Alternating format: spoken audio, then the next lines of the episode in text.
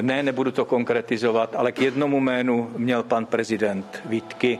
Já jsem nicméně přesvědčen, že tak, jak jsem mu předložil návrh na složení vlády, že to je dobrá vláda, že to bude dobrá vláda a myslím si, že všichni kandidáti jsou kvalitní kandidáti, kteří mohou zastávat svoje funkce. Kandidát na premiéra Petr Fiala hájí svůj výběr ministrů do budoucí koaliční vlády.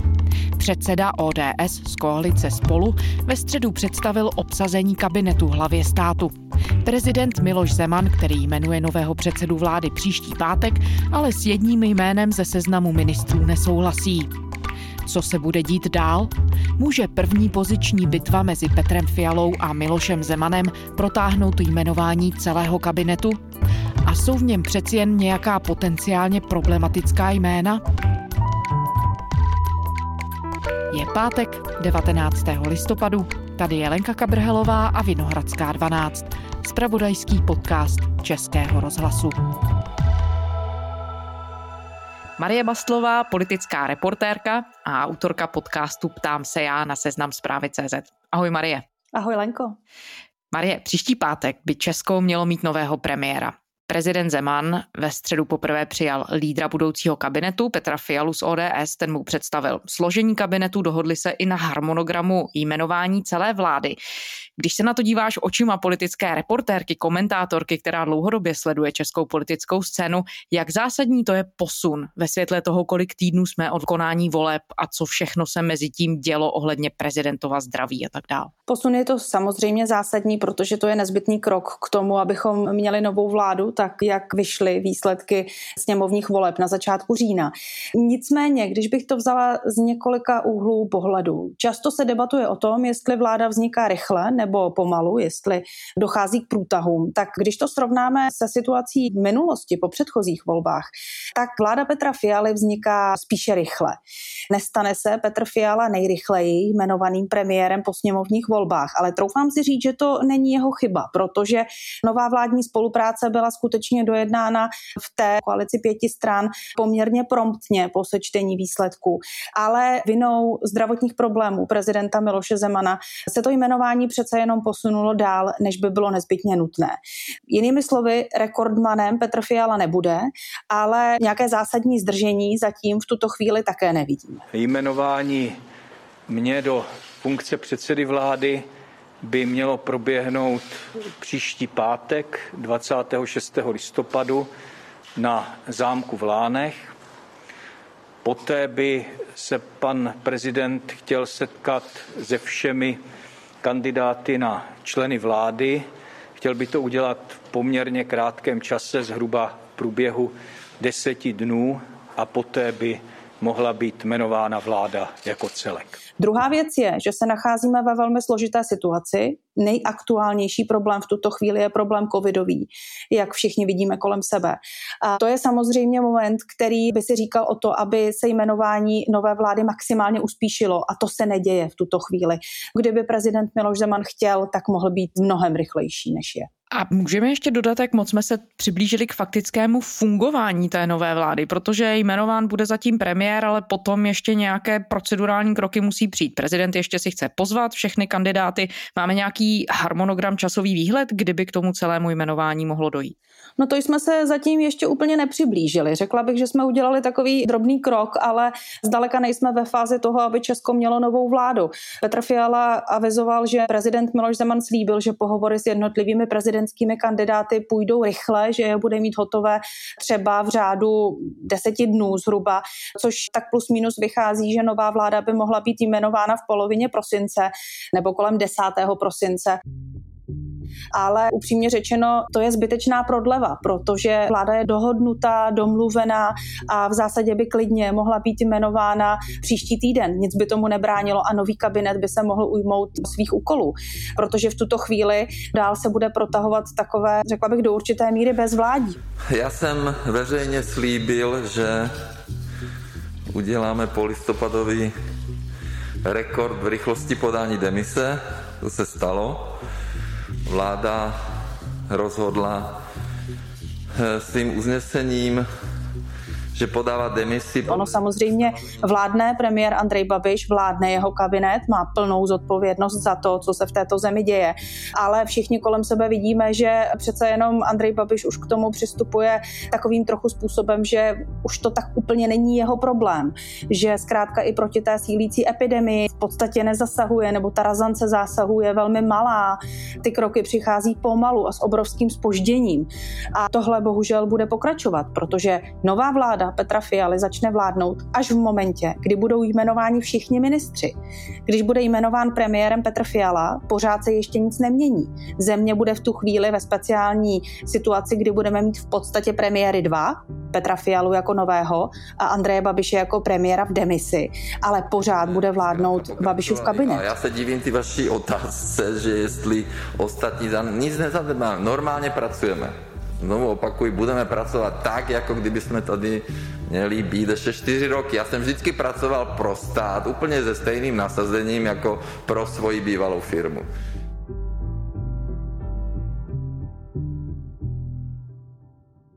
Pojďme se podívat na to, jak jsou rozležené síly v tom novém kabinetu. Ono už se o tom samozřejmě dlouhodobě mluvilo, protože to, jaký rezort ovládne kdo, bylo známé. Teď tedy jsme poprvé slyšeli od Petra Fialy jména těch kandidátů pěti koalice na ministry.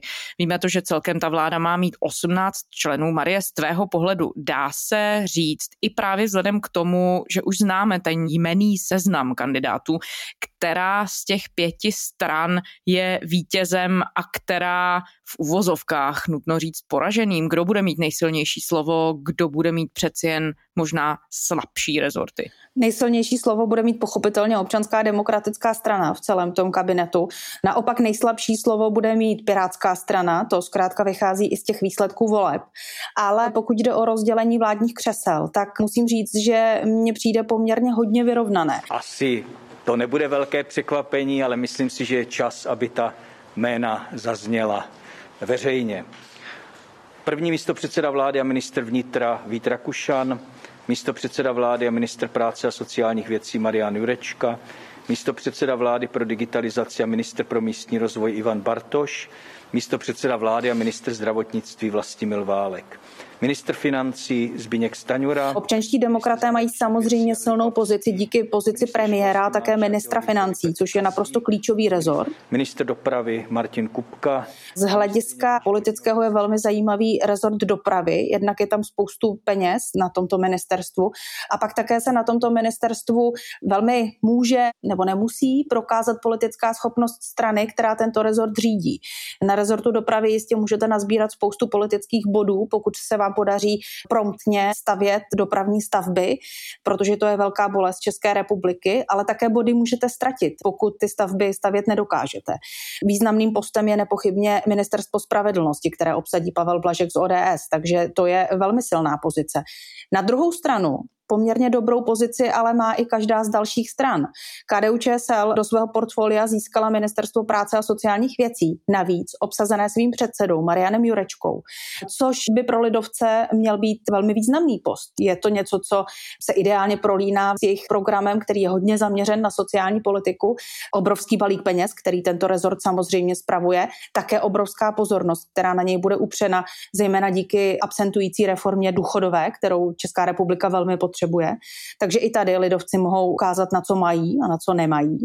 TOP 09 je sice v podstatě nejmenší vládní stranou, má dvě ministerská křesla, ale za to obsadila obzvlášť exponované křeslo ministra zdravotnictví, které bude pochopitelně hlavním terčem zájmu pozornosti médií v těch následujících měsících covidová krize, napjaté finance ve zdravotnictví, odkládaná péče kvůli covidovým vlnám jednotlivým v poslední době. Pro seznam zprávy jste o současné vládě řekl, že totálně rezignovala eh, na řízení epidemie. Cituji, kašlou na to a chtějí nám budoucí vládě asi předat zdravotnictví v tom nejhorším stavu. Eh, to jsou vaše slova. Jaká opatření byste přijal, kdybyste byl ve funkci ministra zdravotnictví? Já bych to musel zahájit odpověď, jaký, jaká opatření bych býval přijal před měsícem, před dvěmi, před třemi, hmm. jaká opatření bych dneska přijal, to je velmi složité říct. Chcete říct, že je pozdě? Myslím, že na vlastně milá válka bude upřena extrémní pozornost a na tomto rezortu pochopitelně, když to dobře zvládnete, můžete vydělat politicky, ale bude to extrémně těžké. Bude to extrémně těžké, protože ta situace je napjatá a všichni vidíme, jaká nervozita panuje v tuto chvíli kolem jednotlivých protikovidových opatření, kolem toho, jak která strana zamýšlí s epidemí bojovat a tak dále. Takže si myslím, že to bude skutečně také složité. Jakým způsobem přesvědčit eh, ty, kteří se zatím nechtějí nechat očkovat? Hmm. Kdybych věděl, jak to jednoduše udělat, tak to možná napíšu jako anonym panu eh, premiérovi kvůli tomu, aby naši občané byli co nejrychleji za vodou. A potom to jsou starostové, kteří samozřejmě také mohou být spokojeni s tím, jak byla ta vládní křesla rozdělena. Vít Rakušan získal post ministra vnitra, o který si naprosto jednoznačně říkal už rok před volbami, takže nemůže být nespokojen. Navíc velmi zajímavé by mohlo být ministerstvo průmyslu a obchodu, které kvůli Green Dealu a zeleným evropským výzvám může dělat obrovský balík spousty zajímavých projektů. Jde o to, jak to ministerstvo uchopí, jestli využije příležitosti, ale když vidíme, jaké projekty se v této oblasti realizují, realizují v zahraničí, tak skutečně si myslím, že se nabízí příležitost udělat spoustu zajímavých věcí. A vlastně takových těch věcí z 21. století, které by mohly být obrovsky atraktivní a mohly by se i docela dobře prodávat voličům a prodávat veřejnosti. Navíc obsadí post ministra pro evropské záležitosti. Česko bude předsedat Evropské unii, takže to je další velmi atraktivní oblast. A poslední, co jsem chtěla říct, že vlastně relativně spokojeni mohou být i Piráti, protože Ministerstvo pro místní rozvoj rozvoj, které obsadí Ivan Bartoš, bylo to, co Piráti chtěli.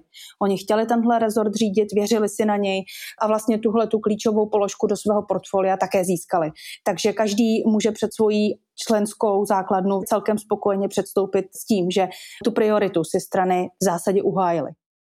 Velmi pravděpodobně svoje veto vztáhnu pouze k jedné jediné osobě, Mimochodem nebude to žádná personální averze, protože já jsem toho člověka v životě neviděl, ale budu mít důvody, které premiéru Fialovi řeknu a přes které nepojede vlak. My už víme, že prezident Zeman má k jednomu jménu na tom seznamu potenciálních ministrů výhrady. Mluvil o tom i ve středečním rozhovoru pro televizi Nova.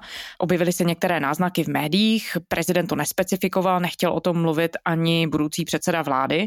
Petr Fiala, Marie, víme, kdo je pro hlavu státu problematickým kandidátem a z jakého důvodu? Velmi pravděpodobně, nebo téměř jednoznačně, ty výhrady prezidenta Miloše Zemana míří vůči Janu Lipavskému, který by se za Piráty měl stát ministrem zahraničních věcí. Těch výhrad je vlastně velká řada. Ono už se o tom spekulovalo v médiích v předchozích dnech a týdnech, že právě Jan Lipavský bude problematickým kandidátem.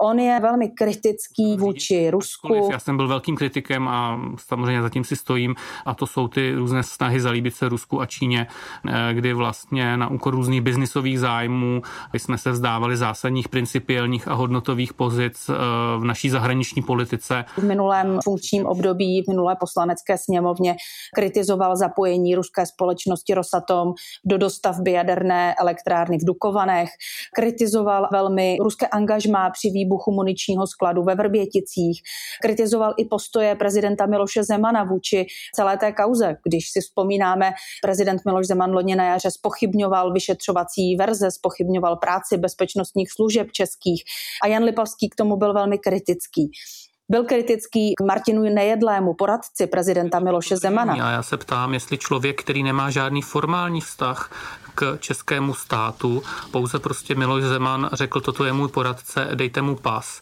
tak jestli to je dostatečné eh, k tomu, aby, aby jej držel. Už před rokem veřejně vystupoval s tím, že panu Nejedlému by měl být odebrán diplomatický pas, což se tedy mimochodem stalo až před pár týdny. Zkrátka těch důvodů je celá řada a tyhle výhrady se daly předpokládat. Dalším momentem, který do toho vstupuje, je takový, řekla bych, opatrný postoj Pirátské strany vůči otázkám kolem Izraele, kde pozice prezidenta Miloše Zemana je naprosto jednoznačná, pozice Pirátská tak jednoznačná není. Takže tohle to jsou věci, které šlo vytušit dopředu a šlo na základě nich určitě předpokládat, že tady bude problém. Vidíš tu nějaký potenciální prostor ke konfliktu, protože Petr Fiala uvedl, že nehodlá na složení vlády nic měnit. Prezident uvidíme, jakým způsobem se bude chovat on, ale víme, že v minulosti se to už stalo, že odmítnul právě například pana Pocheho na postu ministra zahraničí. Bylo to při sestavování druhého Babišova kabinetu. Chystá se tady nějaký možný potenciální spor? Nepochybně se chystá potenciální spor. Prezident Miloš Zeman si proto připravil půdu a rozhodl se do toho sporu jít. On si na tom testuje pozici budoucího premiéra Petra Fialy, nepochybně. My už z minulosti víme, že na prezidenta Miloše Zemana, ono to možná zní trochu ostře, ale platí na něj síla. On respektuje v politice ty protivníky, kteří ukáží sílu, kteří si dokáží obhájit svoji pozici a dokáží si na té své pozici setrvat. Takoví protivníci hrají s Milošem Zemanem vyrovnanou politickou partii ten, kdo mu ustupuje, tak ustupuje pořád a prezident Miloš Zeman toho využívá a zneužívá a takových soupeřů on si příliš neváží. Já myslím, že to jsme viděli v minulosti několikrát. Jan Hamáček, co by předseda ČSSD, co by vicepremiér té končící vlády, Miloši Zemanovi ustupoval a ustupovat musel opakovaně. Prezident to věděl a tímhle tím způsobem k Janu Hamáčkovi celou dobu přistupoval. Petr Fiala má tedy jedinečnou možnost a vlastně je pro něj nutné, aby si v tuto chvíli vymezil politické hřiště aby Miloši Zemanovi ukázal, co mu umožní jako premiér a co si líbit nenechá.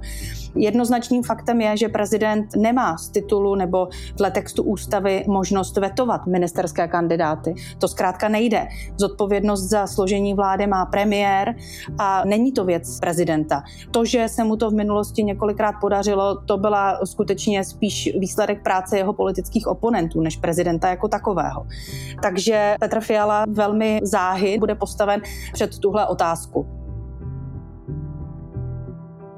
Další věc ale je, že Jan Hamáček a ta minulá vláda byla v podstatě první vládou, která takto fatálně prezidentovi ustoupila, protože předchozí premiéři, byť prezidenti také měli výhrady vůči vládním kandidátům, tak ti předchozí premiéři nikdy neustoupili. Ta minulá vláda v tomto byla první. Ono se to neschválení nebo řekněme to váhání prezidenta s některým z nominantů objevilo i před Milošem Zemanem. Dotklo se to působení Václava Klauze i Václava Havla. Dá se na základě těch zkušeností Marie říct, nakolik to může potom zpomalit nebo paralizovat ten nástup nového kabinetu a reálné fungování vlády? A to jsme zpátky u toho, o čem si mluvila v úvodu. A sice, že by bylo záhodno, aby ta nová vláda začala prostě i vzhledem ke covidové krizi fungovat co nejrychleji. Zpomalit jmenování nové vlády to samozřejmě může, ale já myslím, že v tu situaci, ve které jsme, si tohle nikdo nemůže dovolit. Takže i kdyby došlo na nejhorší a třenice o post ministra zahraničí by eskalovala mezi prezidentem a premiérem, tak řekla bych, že takovým dočasným kompromisem může být, že ta vláda bude jmenována bez ministra zahraničních věcí, že ten post v době jmenování vlády nebude obsazen, ten rezort si pod sebe třeba vezme premiér Petr Fiala a vyřešení postu ministra zahraničních věcí věcí by se odsunulo do budoucna. Tohle stejné se ostatně stalo při jmenování druhé vlády Andreje Babiše, kdy Miloš Zeman měl zásadní výhrady vůči Miroslavu Pochem na post ministra zahraničních věcí. A ten kabinet byl v podstatě jmenován bez ministra zahraničních věcí. Ten rezort si pod sebe dočasně vzal sám Jan Hamáček a až po několika měsících se to celé vyřešilo. Faktem ale je, že už tahle varianta by byla drobným ústupkem ze strany Petra Fialy. Takže uvidíme, jestli Petr Fiala bude ochoten takto ustoupit aby byla jmenována nová vláda co nejdříve nebo jestli ustoupí prezident Miloš Zeman. Moc ale nepřipouštím tu variantu, že by se kvůli tomu sporu zdržovalo celé jmenování vlády. To myslím, že si v tuto chvíli nikdo nemůže dovolit. Poradím Petrovi, aby tento rezort buď obsadil sám, anebo eh, to pověřil některému z členů vlády. Konec konců Karel Havlíček byl také dvojministr, že? Všech pět stran budoucí vládní koalice odmítá měnit kandidáta, kterého nechce prezident Miloš Zeman. Ústava tady hovoří celkem jasně a je skutečně věcí pana budoucího premiéra, jak se k tomu postaví. Petr Gazdík ze starostů a nezávislých upozornil, že prezident žádnou možnost vetovat kandidáta nemá. Petr Fiala radiožurnálu napsal, že neuvažuje o jakékoliv změně navržených kandidátů. Piráti si za svými třemi nominanty taky stojí. Podle šéfky TOP 09 Markéty Pekarové Adamové je v tuto chvíli nevhodné se pouštět do nesmyslných sporů a věří, že si to uvědomuje i prezident.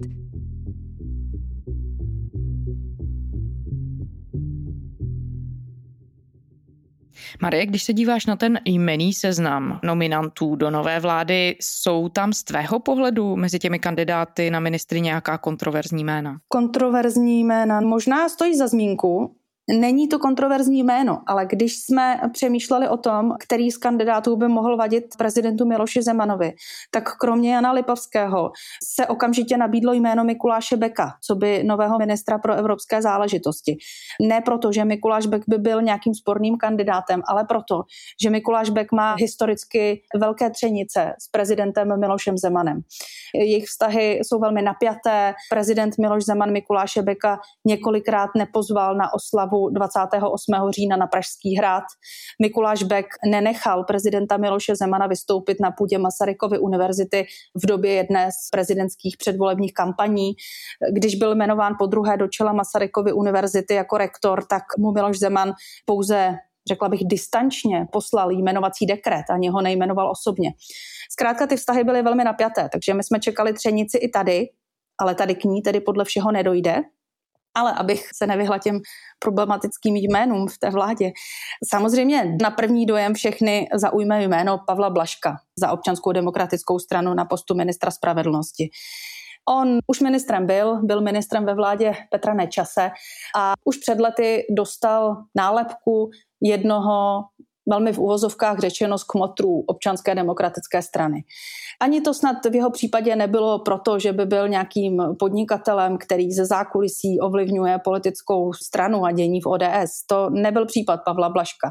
Ale proč si tu nálepku vysloužil, bylo to, že on je velmi schopným a velmi vlivným politickým hráčem uvnitř občanské demokratické strany. On je velmi schopný vyjednavač, má naprosto přesný přehled o rozvržení politických sil v rámci ODS a je do určité míry pořád takovou šedou eminencí celé té strany. A když Petr Fiala svoji pozici v čele ODS opírá mimo jiné o Pavla Blaška, tak je to z pragmatického hlediska velmi dobré rozhodnutí, protože Pavel Blažek zkrátka podporu zajistit umí.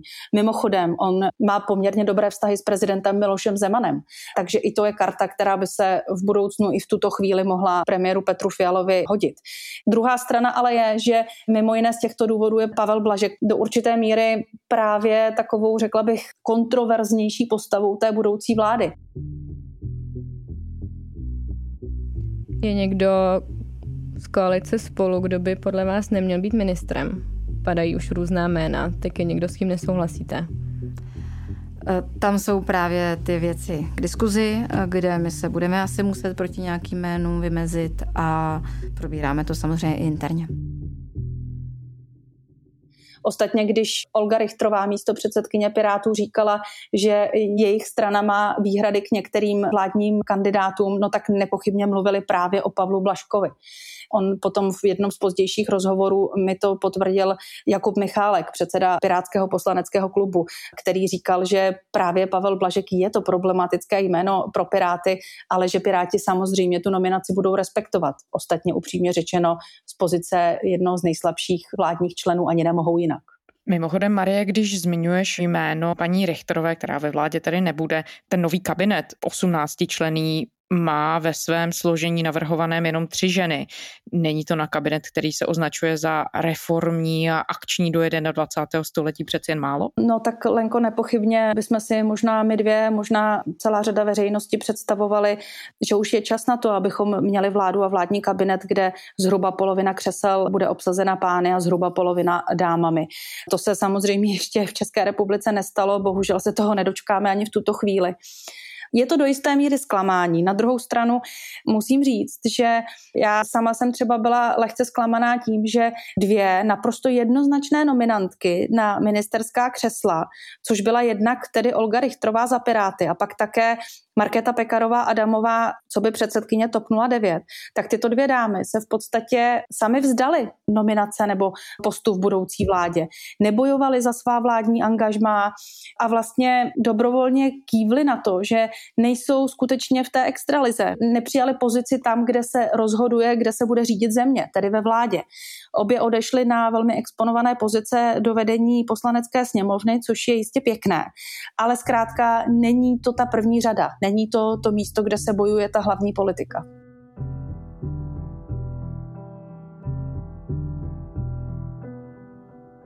Pro nás je v tuto chvíli důležité nikoli bojovat s virem, protože víme, že to je velmi komplikované, ale pro nás je důležité, abychom zabránili tomu, že dojde k zahlcení, přehlcení nemocnic. Zejména... Ty už jsi zmiňovala, že ta debata o sestavení vlády se odehrává na pozadí pokračující pandemické krize. Vidíme, že šíření viru v Česku v poslední týdny a hlavně v poslední dny opravdu nabírá na rychlosti. Víme také to, že dosluhující vláda plánuje tedy teď už zpřísnit stávající opatření proti koronaviru, ale budoucí premiér Fiala během té středeční tiskové konference ta ohlášená zpřísnění skritizoval. Vysvětlil srozumitelně, proč je proti a co v tuhle chvíli tedy vlastně víme o tom, jak rychle zhoršující se situaci chce jeho kabinet řešit.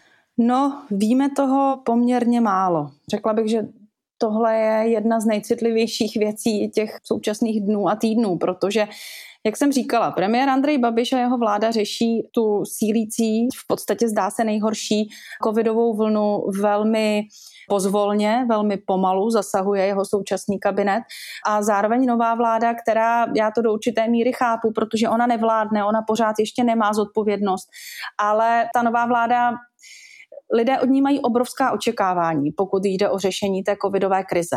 I proto, že co by opozice, ty budoucí vládní strany velmi přísně tepaly Babišův kabinet. Tepali celou řadu těch opatření, říkali, že řízení pandemie je chaotické, že je špatné, a tím spíše lidé teď napětě čekají na to, jaké řešení tedy ta nová vláda přinese. A ono zatím žádné není. Budoucí vládní strany říkají, že to je proto, že prostě ještě nemají tu vládní odpovědnost, ale my už tak nějak napětě čekáme, jaké recepty nám představí, kdy konečně začnou mluvit o těch konkrétních opatřeních. A zatím jsme se toho tady nedočkali, protože stanoviska antikovid týmu, který si budoucí vládní koalice sestavila, jsou zatím spíše v té negující rovině. Antikovid tým zatím spíš vládě říká, co vláda dělat nemá, ale aby nám jasně řekl, jaký recept budoucí kabinet bude mít na skrocení pandemie, no tak to jsme neslyšeli. No asi je jasné, že pokud se ten dosluhující a nový kabinet v tom řešení pandemie neprotnou, že to může mít dramatické dopady pro českou společnost. Když se díváš na tu argumentaci z jedné a z druhé strany, vysvítá ti z toho, jestli je v pozadí té zdrženlivosti nastupujícího kabinetu na jedné straně a možná tedy ale i zdrženlivosti odcházejícího kabinetu na druhé straně s nějakým zpřísňováním, jestli v pozadí jsou třeba ideové rozdíly v pohledu na řešení pandemie, anebo se tu hraje nějaká politická hra, nějaké politické vyřizování účtů mezi odcházejícím kabinetem a těmi nástupci z řad dosavadní opozice? Já nevím, popravdě řečeno, možná je všechno. Samozřejmě se objevují, a to i v politických kuloárech, spekulace o tom, že Andrej Babiš chce předat zemi příští vládě v duchu hesla čím hůře, tím lépe, respektive předat zemi v co nejhorším stavu, tak aby příští vládě co nejvíce zkomplikoval nástup do funkce. Do toho samozřejmě vstupuje všude zmiňovaná a skloňovaná varianta toho, že Andrej Babiš bude chtít kandidovat v příštích prezidentských volbách, takže už i o tom v tuto chvíli takticky přemýšlí. Tohle všechno je možné. Pravděpodobně vláda Andreje Babiše nechce být spojena s něčím, co slíbili, že už neudělají, tedy s dalším lockdownem nebo podobně dramatickými opatřeními na skrocení epidemie. Pochopitelně to ale stejné se týká té budoucí vlády, která na billboardech po celé republice slibovala, že už nedopustí další lockdown. A my jsme v situaci, kdy spousta odborníků říká, že jinak než skutečně dramatickými a zásadními opatřeními už to situaci skrotit nepůjde. Obě dvě ty strany barikády, jak ta končící vláda, tak ta budoucí vláda, jsou trochu v klinči svých vlastních politických slibů a svých vlastních politických proklamací. A zároveň nečinnost vlády Andreje Babiše nás zkrátka dostala do situace, kdy je dost možné, že se dramatickým opatřením nevyhneme.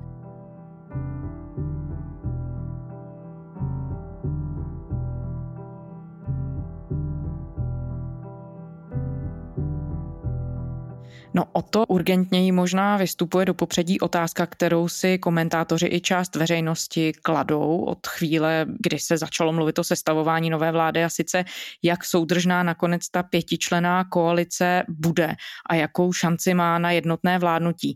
Ty jsi s jednotlivými aktéry mnohokrát mluvila. Jak na tebe dosavadní chování těch jednotlivých politiků působí? Jsou schopní dát rozdíly stranou a upřednostnit dohodu? V tuto chvíli bych řekla, že ta schoda nebo nálada ke spolupráci mezi jednotlivými stranami je poměrně velká. V rámci koalice spolu bych řekla, že zatím ta spolupráce docela dobře funguje. Pokud jde o tu druhou koalici, tam je jasné, že určitým slabším momentem bude Pirátská strana, protože v rámci Pirátského fóra otevřené pirátské diskuzní platformy budeme neustále moci číst různé výhrady vůči vládní spolupráci, vůči tomu, jak vláda funguje a tak dále. Nicméně potom, jak jednoznačně rozhodlo Pirátské fórum a jak jednoznačně podpořilo vládní angažmá své strany, tak si myslím, že ty výhrady, které budou znít, můžeme brát mnohem méně vážně, než by tomu bylo za jiných okolností. Do určité míry to můžeme přehlížet, ale musíme se připravit na to, že ty kritické hlasy zevnitř Pirátského fóra znít budou. Starostové v tuto chvíli vypadají poměrně spokojeně se svým vládním angažmá, tváří se jako velmi konstruktivní budoucí vládní strana. Nepochybné ale je, že jim obrovsky narostlo sebevědomí po těch posledních volbách. A je otázka, jestli z toho také v budoucnu nebudou vznikat nějaké třenice. No a to, jak jsem kladně ohodnotila v podstatě to současné fungování koalice spolu, tak tady je také na místě nepochybně opatrnost. To, že ta spolupráce funguje dobře teď, a že teď si ty koaliční strany vychází vstříc, to je pěkné, ale zdaleka to není žádná záruka toho, že to vydrží. Já myslím, že z minulosti si všichni pamatujeme velmi ostré třenice mezi občanskými demokraty a lidovci. Ve vládě se dokázali hádat a vzájemně vydírat poměrně dost do krve. Takže nedokážu odhadnout, jestli ta spolupráce vydrží celé čtyři roky. Taky záleží na tom, jak se podaří té vládě řešit všechny ty krize, které před sebou má, ať už tedy tu krizi covidovou, tak ale i krizi, pokud jde o dodavatele energií, pokud jde o inflaci, pokud jde o veřejné finance. A pokud na tu vládu bude růst veřejný tlak, pokud se třeba té vládě nebude dařit nebo těm vládním stranám v nějakých budoucích příštích volbách, no tak je jasné, že na to bude reagovat členská základna těch stran. V těch stranách poroste nespokojenost spokojenost. No a z toho pochopitelně poroste i tlak na vládní představitele a bude to živná půda pro budoucí vládní spory. To známe z minula a bylo by naivní myslet si, že teď se to dít nebude. Marie Baslová, politická reportérka a autorka podcastu Ptám se já na seznam zprávy CZ. Marie, děkujeme za rozhovor. Díky moc za pozvání, Lenko, ať se vám daří. Díky tobě taky. A to je zpáteční Vinohradské 12 vše. Děkujeme, že posloucháte. Kdykoliv se za námi vraťte i o víkendu, všechny naše epizody najdete na serveru iRozhlas.cz a také v podcastových aplikacích. Psát nám můžete na adresu vinohradská12 zavináč rozhlas.cz To byla Lenka Kabrhelová. Těším se v pondělí.